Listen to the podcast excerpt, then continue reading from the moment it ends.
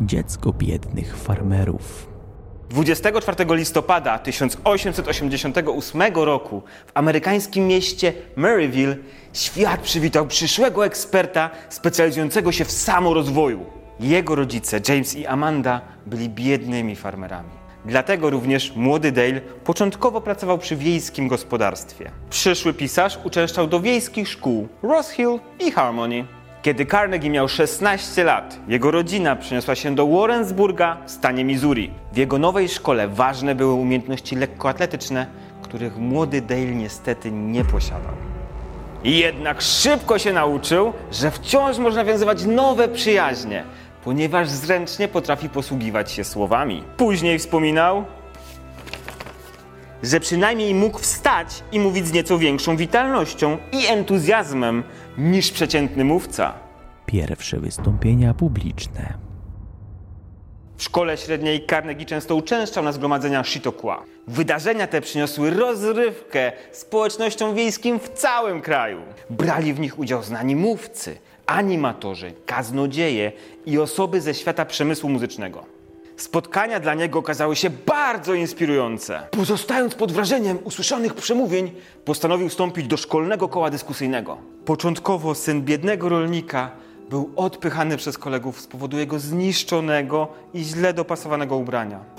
Mimo umiejętności, nadal nie mógł rozwijać swoich pasji. Jego rodzina była biedna.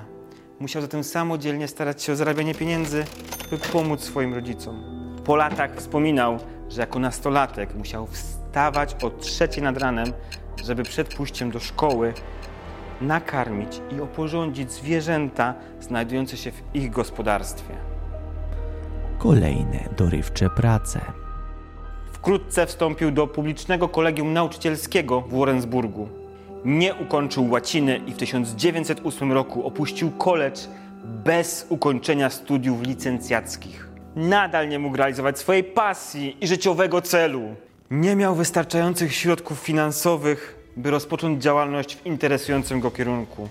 Nie mógł też liczyć na wsparcie materialne ze strony rodziców. Na początku zajął się sprzedażą kursów korespondencyjnych dla farmerów. Później, z powodu braku lepszych perspektyw, związał się z amerykańskim koncernem Armor Company. Zajmował się sprzedażą bekonu, mydła i smalcu. Po zaoszczędzeniu kilkuset dolarów Dale rzucił pracę, by spełnić swoje marzenia o zostaniu wykładowcą w Chautauqua, od którego zaczęła się cała jego przygoda. Jednak zamiast tego trafił do American Academy of Dramatic Arts. Stracił pieniądze i nie odniósł sukcesu w branży aktorskiej. Był zmuszony zamieszkać w schronisku należącym do YMCA, czyli Związku Chrześcijańskiej Młodzieży Męskiej. Na domiar złego podczas służby wojskowej, podczas I wojny światowej stracił palec wskazujący. Wydawało się, że musi definitywnie pożegnać się ze swoimi marzeniami. Szczęśliwy przypadek.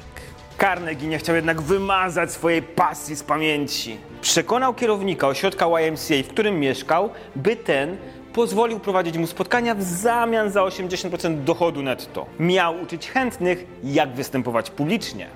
Było blisko, by pierwsza sesja zakończyła się porażką, bo prowadzącemu zabrakło materiału. Improwizując, wymyślił, by jego uczniowie mówili o czymś, co ich złości. Jak się okazało, był to strzał dziesiątkę. Dale odkrył, że mówcy, wypowiadając się na temat rzeczy, które ich denerwują, stają się pewni siebie i przestają się bać występować przed publicznością. Odkrycie podczas pierwszych zajęć zrewolucjonizowało technikę nauczania Dale'a. Z czasem cały jego kurs ewoluował. Specjalista dostrzegł, że marzeniem przeciętnego Amerykanina jest zwiększenie pewności siebie. Zaczął zarabiać około 12 800 dolarów na tydzień. Od farmera do nauczyciela. Po udanym debiucie kariera Dale'a zaczęła rozwijać się zaskakująco szybko.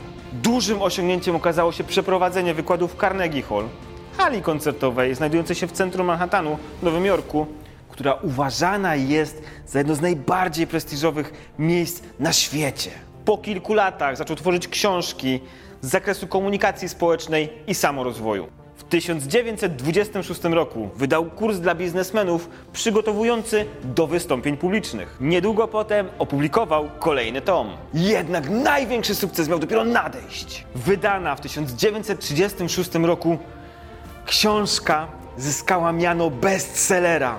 Szacuje się, że przeczytało ją ponad 50 milionów ludzi na całym świecie. Została przetłumaczona na 37 języków. Rozłóż parasol. Jest autorem 11 książek, nie tylko z zakresu samorozwoju komunikacji społecznej. Stworzył również publikację o życiu Abrahama Lincolna, Lincoln Nieznane. Czy tom Mało znane fakty o dobrze znanych ludziach. W osobnych powieściach zostały zebrane jego najsłynniejsze przemówienia i życiowe rady. Ciężka praca i wieloletni dorobek zapewniły mu sławę nie tylko w Stanach Zjednoczonych, ale i w innych zakątkach całej planety. Nigdy nie bał się wyrazić siebie i konsekwentnie dążyć do celu. Jak pisał w Jak przestać się martwić i zacząć żyć? Staraj się robić wszystko najlepiej jak potrafisz, a potem rozłóż parasol. Ci, którym to potrzebne, niech cię opluwają.